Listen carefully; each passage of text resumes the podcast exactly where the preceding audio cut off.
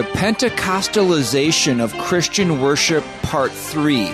Today will be answers to listener feedback right here on the Christian Worldview radio program, where the mission is to sharpen the biblical worldview of Christians and to proclaim the good news of Jesus Christ. I'm David Wheaton, the host. The Christian Worldview is a nonprofit, listener supported radio ministry. We're able to pursue that mission on the radio station, website, or app on which you are listening today because of the support of listeners like you. So thank you for your prayer, encouragement, and support. You can connect with us by visiting our website, thechristianworldview.org, calling our toll free number, 1 646 2233, or by writing to Box 401, Excelsior, Minnesota 55331. Speaking of connecting with us, just a quick reminder that our upcoming Christian Worldview Speaker Series event with Christian journalist Alex Newman is coming up very quickly on Saturday, May 20th. The topic he will speak on is being informed and prepared for the Great Reset. Again, Saturday, May 20th from 9 a.m. to 10:30 a.m. at Fourth Baptist Church in Plymouth, Minnesota. There will be a pre-event breakfast from 8 to 9 a.m. We'll also have the Christian Worldview airing during that particular time. There's no registration for the event, no admission fee. You can come for a donation of any amount to the Christian Worldview. You only need to register if you want to come for the breakfast so we can know how much food to provide. The sanctuary holds 800, so there should be plenty of room. And please note the event will not be live streamed online.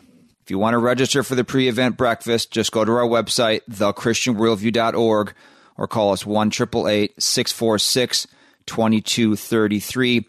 We hope to see you on Saturday, May 20th. That morning should be a very good time of fellowship, along with a compelling message and audience Q&A. And just one more note before we get to our topic. We hope you have a blessed Mother's Day weekend, honoring or remembering your mom. And to my own mother, you have endured much trial this year. We love you, Mom, and are so grateful to God for you. All right, let's get to the preview for today's topic. Bible preaching churches are always under relentless attack by Satan and heretical teachers who strive to destroy or at least compromise the accurate proclamation of Scripture and the saving gospel. Now, many of the epistles or, or, letters of the New Testament are filled with exhortations and reproofs for churches and pastors to, quote, contend earnestly for the faith. That's from Jude, verse 3. For example, the Apostle Paul wrote to the younger pastor Timothy, retain the standard of sound words, which you have heard from me, in the faith and love which are in Christ Jesus. Guard through the Holy Spirit who dwells in us the treasure which has been entrusted to you. That's from 2 Timothy 1 verses 13 and 14. Over the past two weeks, we have examined how the evangelical church has been heavily influenced by Pentecostal or charismatic practices and beliefs. Attend a prominent evangelical church today, and you will likely encounter the trademark methodology of a charismatic worship service, driving music in an environment that is crafted to bring worshipers to an ecstatic experience. That stands in contrast to the historical evangelical worship service being a rational, volitional, and then emotional response to what God has revealed. Additionally, Pentecostal expectations that the miraculous sign gifts of the first century are in operation by men and women today have also seeped into evangelicalism. There has been much listener feedback to these two programs. And so we decided to devote a third program exclusively to answering listener questions and comments. David de Bruyn, pastor of New Covenant Baptist Church in Johannesburg, South Africa, again joins us. And we encourage you, as we have been, to read his column series on the Pentecostalization of Christian worship, which was the genesis for these programs. Those columns are linked at our website, thechristianworldview.org. David, thank you for your willingness to come back on the program for part three. And I've divided the questions into two general categories. The first will be about the miraculous sign gifts, and the second about music. And I'm going to actually just read what listeners were writing, and then you can answer the question. So let's start with Mike, who wrote and said, The larger concern I have is the minimizing of the gifts of the Spirit. The Apostle Paul clearly laid these out in 1 Corinthians chapter 12. He put no disclaimer saying once the apostles died, these gifts would be null and void. In fact, Philip, who was not an apostle but a deacon, was up to his neck in miracles. I know the standard line, Mike writes, used to explain this away is found in the next chapter, 1 Corinthians 13. Love never fails, but if there are gifts of prophecy, they will be done away. If there are tongues, they will cease. If there is knowledge, it will be done away. For we know in part and we prophesy in part, but when the perfect comes, the partial will be done away. He goes on to say, if we can do away with this teaching, are there other teachings of Paul that should be done away with? I think not. And he goes on to talk about Joel chapter 2, verse 28. It will come about after this that I will pour out my spirit on all mankind, and your sons and daughters will prophesy. Your old men will dream dreams. Your young men will see visions. Even on the male and female servants, I will pour out my spirit in these last days. And he finishes by saying this God is going to do things in the last days. I don't know what, but I'm going to be careful to examine it.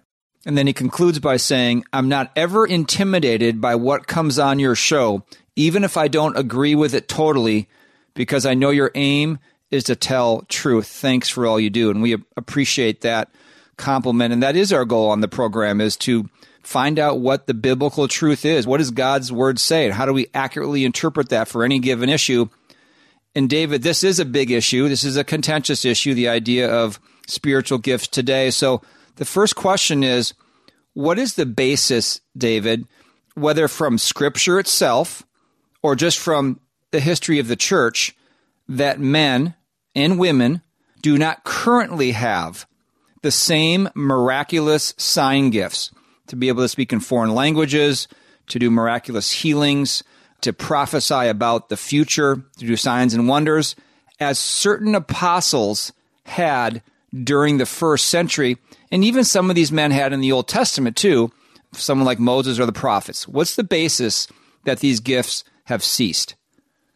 To begin with, biblically, sometimes the question is asked, you know, how, where does the Bible say that the sign gifts will cease? That way of asking the question puts us on the wrong track just to begin with, because the cessation of the miraculous sign gifts is something that happened in church history. You can look into church history and, and simply find that you're not going to find the speaking in tongues, the prophecy, uh, really anywhere in the first 500 years of the church after the apostles. The lone exceptions were the Montanists, who had a number of heretical tendencies. That you have some militant Protestants in the the southern region of France that begin to prophesy in the late 17th century. But really, aside from this, uh, there's just one or two group, the Jansenists, some Roman Catholic loyalists, again in the 1700s. It's not until we get to the Quakers in the 1700s again that we actually have any sign of tongues. And that really brings us up into the 1900s, which is the first time that we get the Pentecostal phenomenon as it's known today. We have to go into the 1960s before that makes its way into the mainstream Protestant denominations via Van Nuys in California through the Episcopalians. So this is a very recent phenomenon. It's it's just not really even disagreed on by even charismatic theologians that you're not going to find this in church history. So if the cessation of the gifts has ha- has happened in church history, we can't really ask the Bible to predict it for us. That would be like saying, where in the Bible does it say there'll be a reformation? So when we come to scripture, the way to ask the question is this way. Does the Bible indicate that miraculous sign gifts will be normative for the church age? That is, does the Bible teach us as the church to expect that these are a regular part of church life? Well, for that, we turn to the epistles written to churches.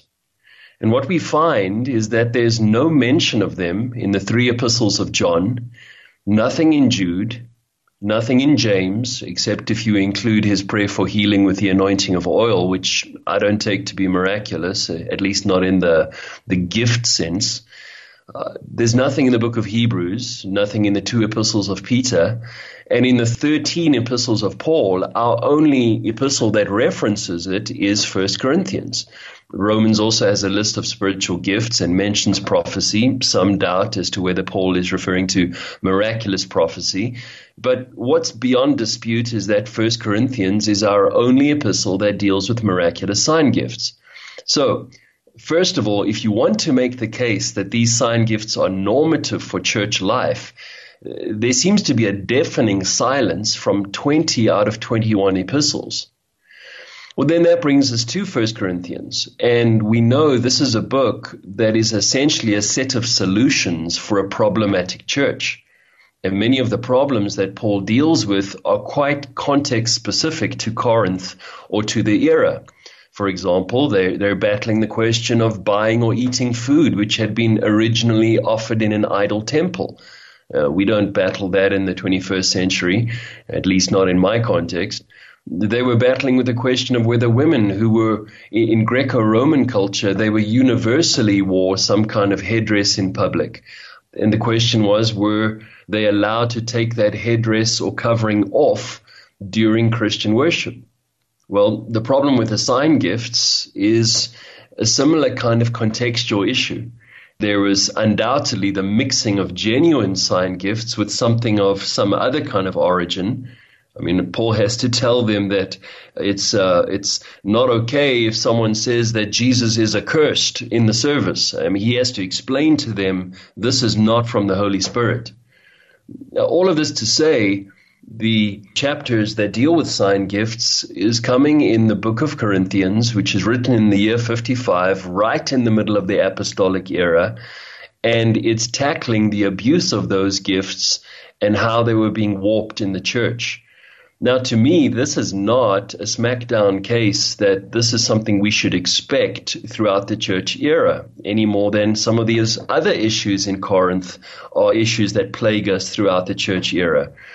So I find the burden of proof actually shifts to the charismatic. Since this thing is not given as a normative pattern in the epistles, since it occurs in a transitional period in the book of Acts, since the book of Corinthians is written during that transitional period, and it's a church that was full of problems.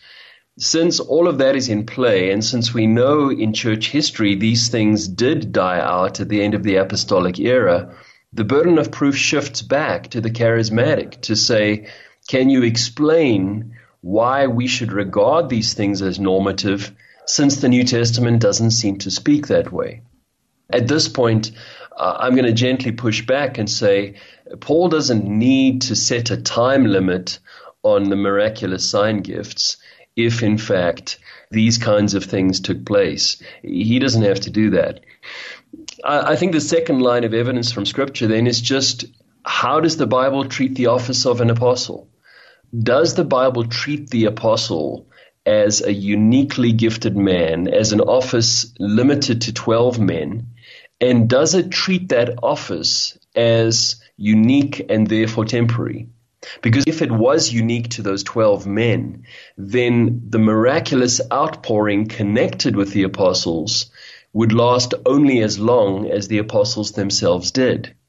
If the miraculous outpouring extends beyond the apostles, then yes, you can make a case for a kind of a continuationism beyond that. But what we see in the New Testament is very much that the particularly miraculous sign gifts are very much connected to these men. And so we should expect that when the last apostle died, we would see really the waning of these gifts. And that's actually precisely what we see in church history. So at that point, then we have to turn around and say, well, can you explain why there was a resurgence in the 20th century why there was an absence for 1800 years if this was always meant to be normative. And why doesn't it seem like more of the writers of the New Testament impress upon us the need to have these gifts in our worship services? Thank you for that very comprehensive answer, David. And David de Bruyn is our guest today on the program in a part three on the Pentecostalization of Christian worship. We're answering listener feedback today. Just a quick follow up. What about the issue of Philip? The emailer asked about Philip, who wasn't, I guess he said, an apostle officially. And then are these sign gifts going to return? Because it seems to indicate in Revelation that the two witnesses will be able to perform signs and wonders. Can we expect them in the future? Yeah, so to take up Philip first, I mean, Philip is said to be a, an evangelist. He was he was a deacon or a proto deacon in the church of Jerusalem. His daughters are said to be prophetesses. So we know that there was both the um, gifted person of apostle and gifted person of prophet in this era. Ephesians 2, verse 20 explicitly tells us that apostle and prophet are the foundation upon which the church is built. Well, that's interesting because just two chapters later, Paul is going to say that Christ gave the church the gifted men of apostle, prophet, evangelist, and pastor teacher. So he gives us these four forms of gifted men, but two chapters earlier he tells us that, that those gifted men were apostles and prophets that were foundational.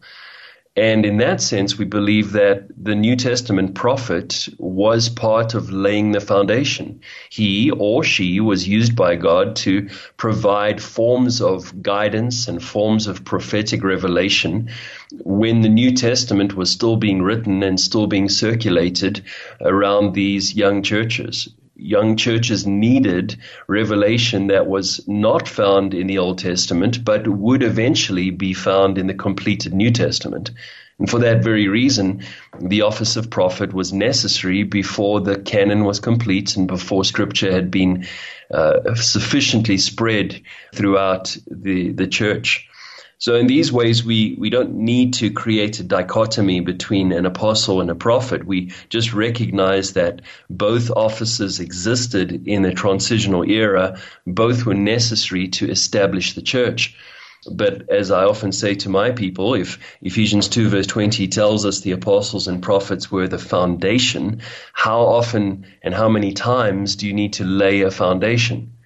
Once the foundation is in place, what is built upon it is what Paul tells us comes in Ephesians 4 11 and 12, which is evangelists and pastor teachers, church planters, and long term pastor teachers who uh, edify the saints.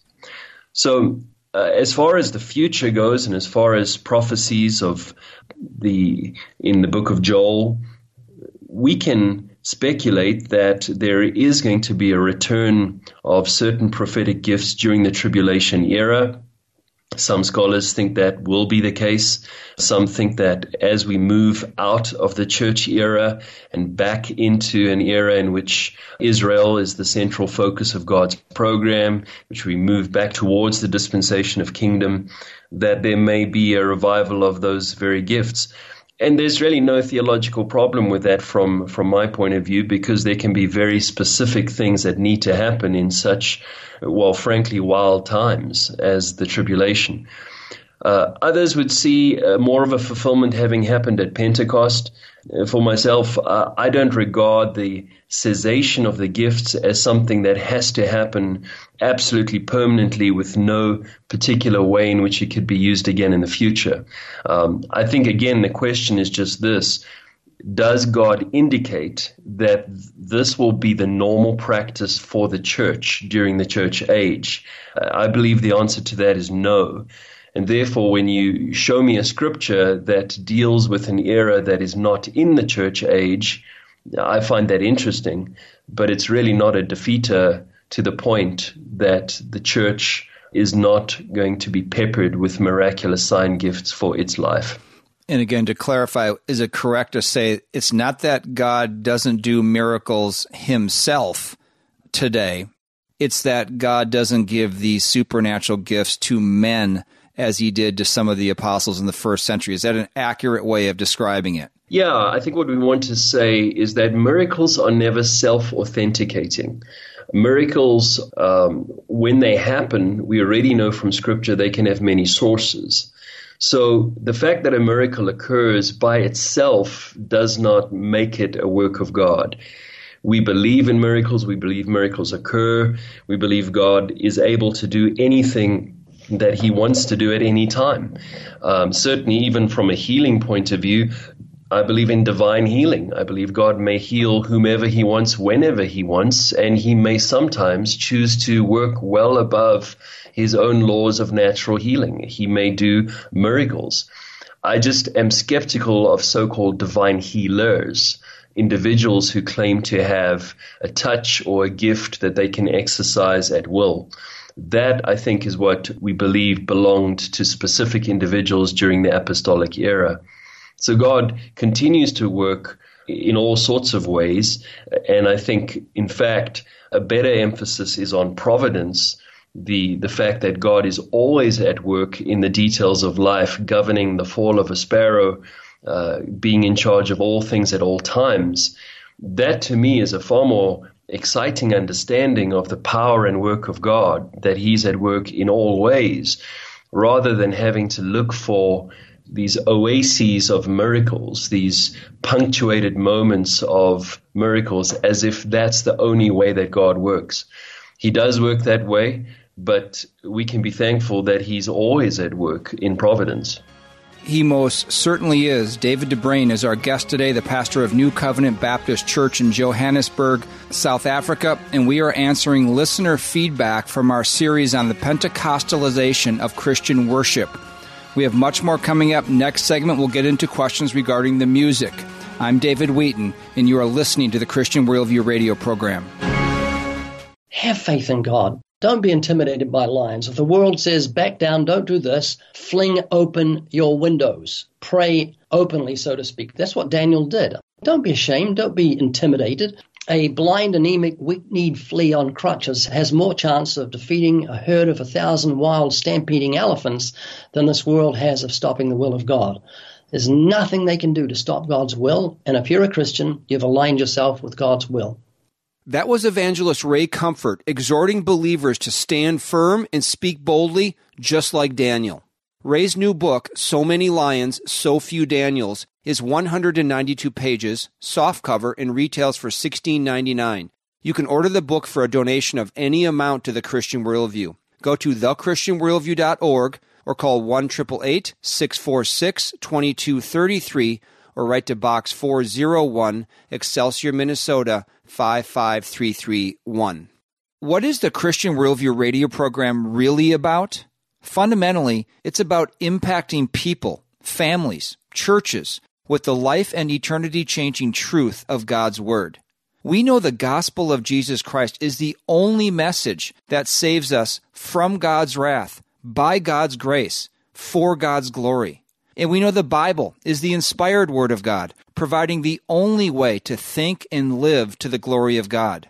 We are a nonprofit listener supported ministry. If you would like to help us impact listeners with the biblical worldview and the gospel, consider becoming a Christian Worldview partner who regularly give a specified amount to the ministry. As a thank you, Christian Worldview partners automatically receive many of the resources featured on the program throughout the year. To become a Christian Worldview partner, call us toll free 1 646 2233 or visit thechristianworldview.org.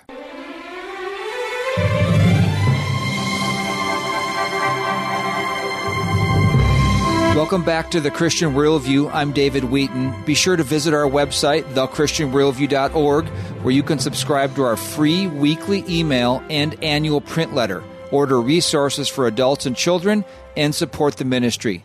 Today in the program, David de Bruyn, pastor of New Covenant Baptist Church in Johannesburg, South Africa, is answering listener feedback to the first two parts of the series we've been doing on the Pentecostalization of Christian worship. So, David, let's transition over to the music aspect because that was another heavy emphasis of the two programs we did with you on the Pentecostalization of Christian worship.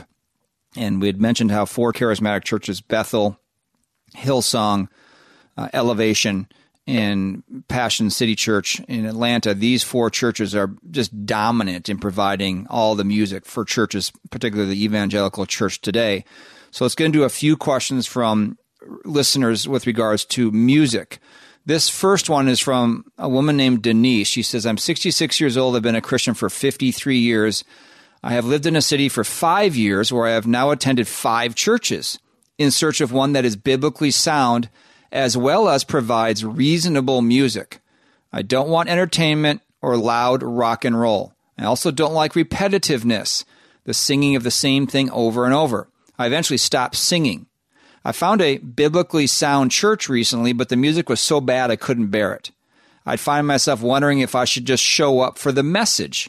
I don't disparage those who try and those who use their best of their abilities to serve, but when music is not pleasing and harmonious, it is also a distraction. I finally found a church and was pleased that it's even close to my home. Now, the second time I was there, they sang an elevation worship song, which I happened to be listening to on Amazon Music. I related to the song and also enjoy listening to many of the elevation worship songs. This is the church run by Steven Furtick in North Carolina. She said, however, I don't listen to Steven Furtick's preaching. She goes on to say, the series that you did with the pastor from South Africa caused me some frustration because, except for the last minute of the podcast, there seemed to be no solution to this problem. I, a mature believer, took the caution to heart. However, what is a person to do nowadays? I've been in so many churches that use Bethel, Hillsong, Elevation, music. It's all over the radio, it's on app music. I am aware of the potential issue with becoming too emotional or caught up in the music, so I've become a discerning worshiper. The purpose of this email is to convey how difficult it is just to go to church, worship, hear a message, and go home when scrutinizing every song in its biblical soundness can be exhausting and distracting. The follow up question here, David, is what should a listener do when they hear what you're saying? They agree with the direction of, let's say, worship style in churches today, evangelical churches today. What should they do when there really isn't a local church that has reverent music to go along with sound preaching? And the fact that this kind of music is so omnipresent. Yeah, it's a great question, and it's a real dilemma because we are in an era now where we are forced to choose between evils. Uh, we seemingly have to choose between uh, doctrinally sound preaching with uh, kind of horrible worship or worship which seems to be tolerable and anemic preaching. And we are cast upon having to choose our poison. So that's a, a, dilemma that I think many of your listeners will have experienced and share. And we sympathize. We uh, are all in the same boat. This is not a era of extreme revival or spiritual health. We are in a, a difficult time. And the American church, the North American church, uh, as well as the church in South Africa and in other uh, similar countries, suffers from this very problem, where pragmatism has gone so deep beneath the surface that it's just in the warp and the woof of how church is done. So there aren't easy solutions, and trying to offer something that can just seem trite would be more frustrating than anything else. Uh, what I would say is we need to begin here. Jesus says, My sheep hear my voice, and a stranger they will not follow. That is to say, that God's people are drawn to the voice of Christ when it is rightly divided in the Word of God. And that is your first look. That's the first thing you should be seeking is do I hear the voice of Christ being rightly divided by the sound exposition of God's word? Because if you attend a church where the scriptures are handled skillfully and responsibly, the chances are you're going to be in a church where at least there is an inclination towards carrying over that same sense of reverence for the word into other areas. A flippancy towards the Bible tends to carry over into a flippancy in every other area. Carelessness about worship, carelessness about polity, just general disregard. Isaiah 66 says, tremble at God's word, will similarly have a carefulness in the way they approach uh, music or approach church leadership or discipleship or evangelism. Now, that's not to say that it's a one for one, but I would say begin by looking for men who handle the word skillfully and who then carry it out with lives that match the word they preach. There's a reason why God gives the church the leadership qualifications of leaders. He expects the leaders to have lives that are on display, that are transparent, that can be evaluated and tested by the congregation. And when that's present, uh, at least there can be a conversation that takes place between members and leaders on the topic of music and the topic of worship. Uh, at least you're dealing with people who are together submitted to God's word and want to please the Lord. David de Bruyn with us here today on the Christian Worldview, a part three of just purely listener feedback from the first two parts. If you missed any of those programs, by the way, you can go to our website, thechristianworldview.org, to hear both of them another question here on the music, and I'm going to make this into a two part question just for the sake of time. Denise writes, I have learned it's all about the spiritual maturity of the individual. While sounding the alarm about the music or providing a caution are worthwhile, each person will need to decide for himself or herself what is appropriate and right for them. The topics presented in this series, this two part series with you, can be beneficial but also, I believe, put the worshiper in a precarious position while attempting to worship. The answer is not in finding a church that doesn't use Pentecostal based music because it's everywhere. But I want to read one more, this one from Daryl. He says, What an amazing series. Thank you so much. I first heard you folks in 2022 and try not to miss any programs. I have mentioned it to my wife, and on her drive home yesterday, I texted her and told her the program was on. She got home with about 15 minutes left and she couldn't get out of the car. So the, the series really resonated well with her. Thank you for that, that nice compliment, Daryl. But then he writes this Can you folks address the issue of music that people listen to outside of the congregational meeting, outside of church, versus what is played or sung during the service? I get a bit concerned about going to a church service and then at the home of a church leader, I am listening to the rock songs of the 70s and 80s. If someone could just put a few words and thoughts in, it would help me. So here's the two part question here, David. Is music, like the first email or Denise says, is it just a matter of preference, personal preference, preference and freedom, or is it a matter of right and wrong? And then the second part of the question is if it's not in the church, is there a place for a believer to be listening to, let's say, the type of charismatic worship music that we've referenced outside the church? Or even take it one step further. Is there a time for Christians to listen to secular rock music outside the church? To take the first one, I think the answer is yes to both. That is to say, it is both a matter of preference and a matter of right and wrong. Uh, that fleshes out this way. If we take something like food, we can say that there are certain foods that are healthy for you, and there are certain foods that are unhealthy for you. Within the spectrum of healthy foods, it's perfectly acceptable to have your preferences, to have those things that you prefer, that uh, you lean towards.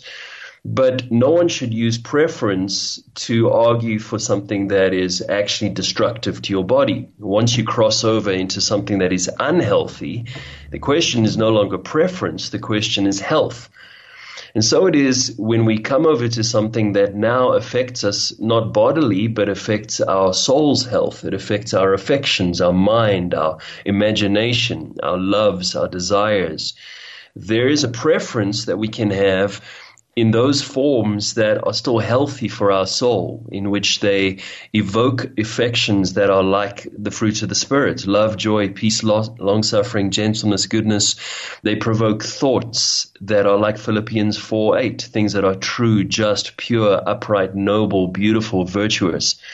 When music does this, then there's a wide range of preference within music that is beautiful, edifying, and generally soul nourishing. You may have your preferences, I may have mine.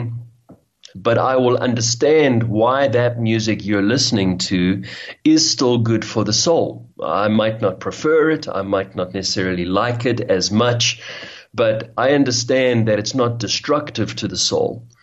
On the other hand, there's a kind of music that is producing the works of the flesh. It evokes adultery, envy, murders, drunkenness, revelries, jealousies, outbursts of wrath, selfish ambitions, dissensions, lewdness, fornication, adultery. Galatians 5:19. This is fleshliness. And by the lyrics and by the musical message and by the combination thereof, it evokes these things. It provokes them, encourages them, and even produces them in the mind and heart when the music is doing this, it's poisonous. Now, I may actually have a preference for that poisonous music because of the way I've been shaped.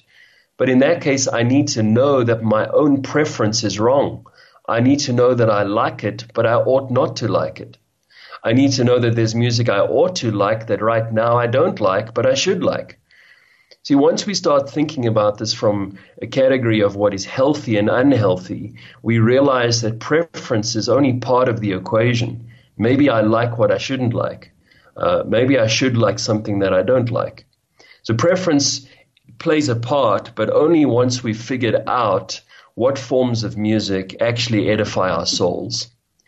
Well, that leads us then to the second question, which is that is it okay to listen to certain kinds of music that you wouldn't listen to in church? And here we have to understand that there's a difference between something being not appropriate because of the occasion, and then there's that and something being inappropriate because it's intrinsically bad. So maybe I can shift the illustration now to dress we may say that there are certain kinds of sportswear that we might use to swim or to gym or to play tennis or whatever the case may be. It's entirely appropriate to wear those things to those occasions. To wear those things to church would generally be regarded as inappropriate. There's nothing wrong with those things in their place insofar as they're not completely immodest, but their use and their convention is for fitness to wear them to church is inappropriate. But to wear them to the occasion of sport is entirely appropriate. At the same time, we would say there's certain kinds of dress that are inappropriate for all times. Uh, certain kinds of outfits that are demeaning to the human body, degrading, sexually exploitative. Dress that brings up uh, forms of lifestyle that are completely dishonoring to God. There, it's no longer a question of appropriateness to the occasion. These are just morally inappropriate. So, in the same way, we could say that there are certain kinds of songs, certain kinds of music that are not appropriate to corporate worship simply by virtue of their occasion.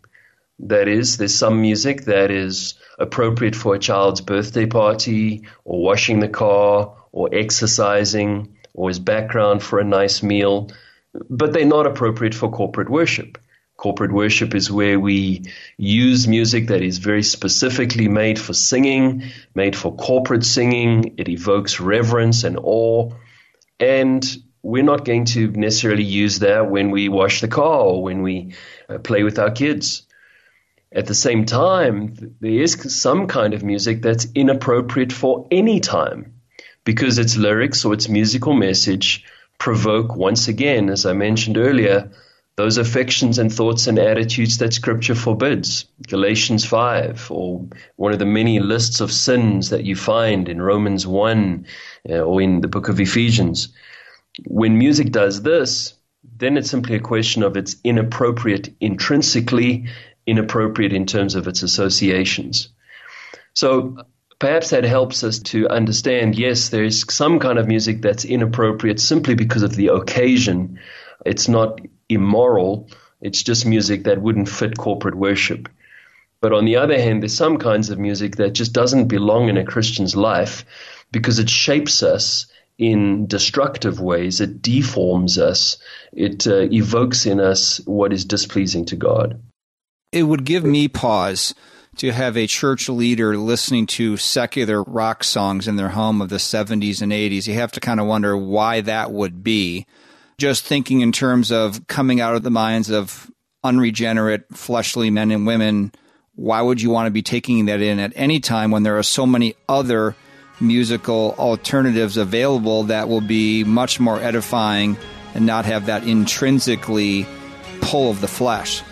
Pastor David de Bruyn with us today here on the Christian Worldview for part three of listener feedback, answering listener feedback on the Pentecostalization of Christian worship. He is the pastor of New Covenant Baptist Church in Johannesburg, South Africa, or as you call it down there, Joburg.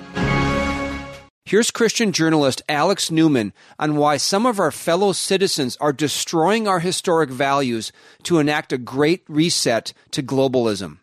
They have no loyalty to the United States. In fact, I think many of these people at the highest levels absolutely despise the United States, partly because it has been a historically Christian nation. It has taken the gospel to every corner of this planet like no other nation in all of human history. As I mentioned earlier, it's founded on these biblical principles. Really, a lot of the principles that are at the core of our republic these came directly out of Scripture, and our founding fathers made that crystal clear in their writings.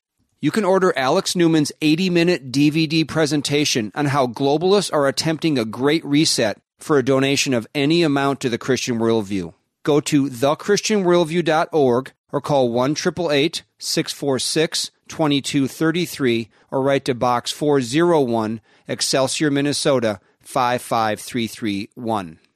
Have faith in God. Don't be intimidated by lions. If the world says, back down, don't do this, fling open your windows. Pray openly, so to speak. That's what Daniel did. Don't be ashamed. Don't be intimidated. A blind, anemic, weak-kneed flea on crutches has more chance of defeating a herd of a thousand wild, stampeding elephants than this world has of stopping the will of God. There's nothing they can do to stop God's will, and if you're a Christian, you've aligned yourself with God's will. That was evangelist Ray Comfort exhorting believers to stand firm and speak boldly, just like Daniel. Ray's new book, So Many Lions, So Few Daniels, is 192 pages, softcover, and retails for $16.99. You can order the book for a donation of any amount to the Christian Worldview. Go to thechristianworldview.org or call 1 646 2233 or write to Box 401, Excelsior, Minnesota 55331.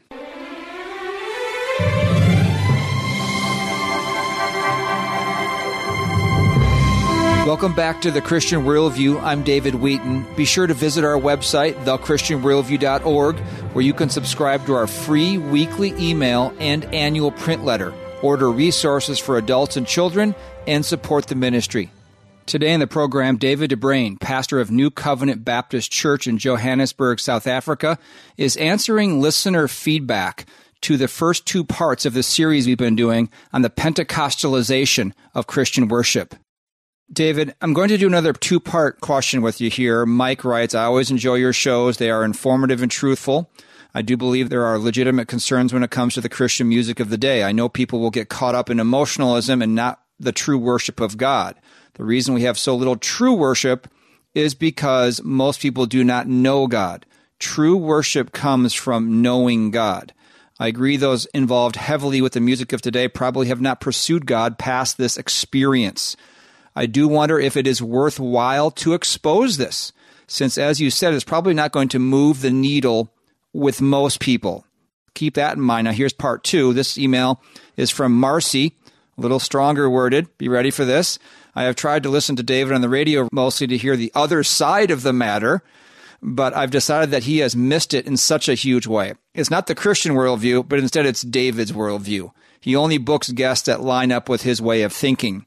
And I only included that portion of the email just to say that that is not correct from a standpoint of being my worldview. We really try to be after the biblical worldview. And if we don't get the biblical worldview right, we are happy to be corrected and be told what the biblical worldview is because my worldview does not matter. And then as far as only booking guests that line up with his way of thinking, again, it's not my way of thinking. We try to understand what the biblical worldview is. This is not a program where we try to give you four different perspectives and then you decide. No, we try to book guests that we believe accurately handle the word of truth. So that is true what you're saying. We do book guests on who we believe are going to give the biblical worldview on that particular topic. Doesn't mean every topic, every belief they have outside what we're discussing they have, but on the topic we're discussing, we generally believe that the guests we present do give a biblical worldview. So with that as context, She goes on to say, his take on worship music or praise music at churches all across America is always very critical and unjust in his assessment. It borders on slander and sowing discord among the brethren and or division. When I worship God, it is for him that I'm worshiping, not for you to criticize. It is not your job to analyze me or others on how we praise and worship God. Period. You were never appointed to that position by the Lord to do that to the body of Christ. It's a little stronger worded there by Marcy. The two part question for you, David, is this topic is water over the dam. This has been so subsumed into the Western evangelical churches. Is it just divisive? It's not going to really move the needle much. I mean, what, what can we expect when this is just so pervasive now? And then part two is a little more pernicious, is what she says. It's actually not just going to not move the needle. It's actually slander and sowing discord among the brethren or Christians to examine topics like this that are going to uh, offend a large swath of professing Christians because there are lots of professing Christians in the world that are charismatic or Pentecostal. And this is going to offend them to talk about cessationism versus continuationism and the kind of music that's come into the evangelical church. On the first point, is going to move the needle? Well, I don't really teach based upon whether or not I think there's going to be uh, a massive positive response. I think if something is worth saying and it and it will be edifying to the body of Christ, then it should be said. The outcome of that is up to the Lord. T.S. Eliot has a, a great quote where he says, "We fight for lost causes." Because we know that our defeat and dismay may be the preface to our successor's victory. Eliot's reminding us we just don't know how things are going to pan out. Sometimes we we fight and it looks like we're on the losing side, but we've kept something alive. And in the next generation, what we kept alive comes to the fore and becomes the majority. Uh, that's not really in my control, and it's not what I have to worry about. I just need to try to be faithful and teach what I think is right. And so that leads to the second point. Is it right to teach this? And, and isn't it divisive to even bring it up? I think one way to think about that is, you know, when you think about the, the world of um, health food and, and gyms and, and uh, nutrition, uh, there are plenty of voices out there that disagree with each other on health and nutrition and uh, they get out there and say, no, this diet is wrong and you shouldn't be doing this or you shouldn't be trying to do that kind of exercise regimen. You should be taking this or those kinds of supplements are bad for you. These kinds are good for you. We understand that these different proponents of various health regimen are disagreeing with each other vehemently, but most often we don't accuse them of being divisive. We don't say, you know, these health people are schismatic because we understand that they're all supposedly committed to health. Well, in the very same way, we believe there's a kind of Christianity that is healthier for you and better for you than another kind. If we didn't think so, we wouldn't say so. So when we get out there and say, look, we think charismatic Christianity and we think Pentecostal Christianity is an unhealthy form, or there are forms of Christianity that are healthier than that form. That's not said out of a desire to see anyone harmed or hurt. Quite the opposite. The desire is to see the healthiest kind of Christianity possible. I understand there is a kind of divisiveness that's born of being contentious. That is, one's trying to stir up controversy. You're always kicking the hornet's nest. You're always poking the bear. You're just trying to get as many people angry as possible. Well, David, I don't think that's true of your show, and it's certainly not true of my ministry. Uh, I've got enough to worry about without trying to deliberately make people angry. On the other hand, a kind of divisiveness that occurs simply because you're seeking clarity. Paul even says in the book of Corinthians, there must needs be divisions amongst you, that those who are approved may be made manifest. So sometimes it's the contending for the faith without being contentious that necessarily draws lines so that people know where the distinctions are. Now, to be charitable, we should just say, well, I have to believe that my brother is trying to promote a kind of Christianity that he thinks is healthier than my kind, but I don't think he's right. I think he's wrong. So I'm going to go ahead and tell people what I think is the healthiest form of Christianity, and then they need to check me with scripture and follow God. I think that was very well answered, David. And I have to say, in talking to you now for these three parts, that you really have achieved that, in, in, my estimation, that you have dealt with issues that are controversial and you have done it with grace and truth. And so, thank you for coming on the program and having that particular mindset and the way you've communicated on these things. These are important things you have talked to us about. What's going on in the body of Christ, the church. This is very important. These aren't these aren't extraneous things. It's very important that we worship God in spirit and in truth. And we worship him in a way that is pleasing and glorifying to him, not primarily pleasing and glorifying to us, what makes us feel good, but what honors and glorifies him. So we just thank you so much for your thoughtfulness and your answers, uh, the way you, you base everything you say on, on scripture and we just uh, are grateful that you've taken the time to join with us on the Christian Worldview. We'd love to have you back on again down the road sometime. All of God's best and grace to you and your family and your church in South Africa. Thank you, David. It's been a delight. Just a note that David answered three more listener questions that we couldn't fit in today, so we made them into TCW short takes. The questions were What should be our response to those who claim to have seen men or women perform miraculous acts? Number two, was Martyn Lloyd-Jones actually a cessationist? I said that last week. It turns out he wasn't a cessationist, but he wasn't quite a continuationist as we would think of one today. And you can find out what David de Bruyn had to say about him. So we stand corrected on that one. Thank you to a sharp emailer who noticed that. And number three, the third question is, what did Jesus mean when he said, those who worship God must worship him in spirit and in truth? That's from John 4. You can find those by going to our website, thechristianworldview.org, and clicking on the link to short takes, or just search for TCW short takes in the podcast app on your device. And one final reminder that the Christian Worldview Speaker Series event is coming up on Saturday, May 20th at Fourth Baptist Church in Plymouth, Minnesota. Journalist Alex Newman will be speaking on the Global Great Reset. The event goes from 9 to 10:30 a.m. with a pre-event breakfast starting at 8 a.m. Find out more at our website, thechristianworldview.org, or just give us a call, 1 646 2233. Thank you for joining us today on the Christian Worldview. In just a moment, there will be all kinds of information on this nonprofit radio ministry. Let's anchor our faith in what Scripture says. Jesus Christ and His Word are the same yesterday and today and forever. So until next time, think biblically, live accordingly, and stand firm. The mission of the Christian worldview is to sharpen the biblical worldview of Christians and to proclaim the good news of Jesus Christ. We hope today's broadcast encouraged you toward that end. To hear a replay of today's program, order a transcript, or find out what must I do to be saved, go to thechristianworldview.org or call toll free 1 646 2233. The Christian Worldview is a listener supported nonprofit radio ministry furnished by the Overcomer Foundation.